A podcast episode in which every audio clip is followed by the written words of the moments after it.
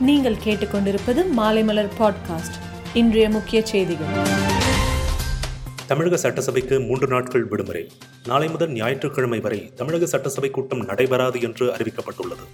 அதிமுக தலைவர்கள் கவர்னருடன் சந்திப்பு.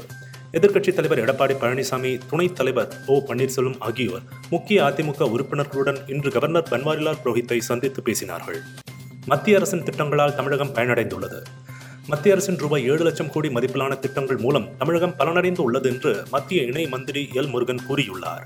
தமிழகத்தில் கொரோனா மூன்றாவது அலை பரவுமா? தமிழக அரசின் கொரோனா தடுப்பு நடவடிக்கைகளுக்கு பொதுமக்கள் ஒத்துழைப்பு வழங்கினால் கொரோனா மூன்றாவது அலை நுழையாமல் தடுக்க முடியும் என்று சுகாதார செயலாளர் ராதாகிருஷ்ணன் தெரிவித்துள்ளார்.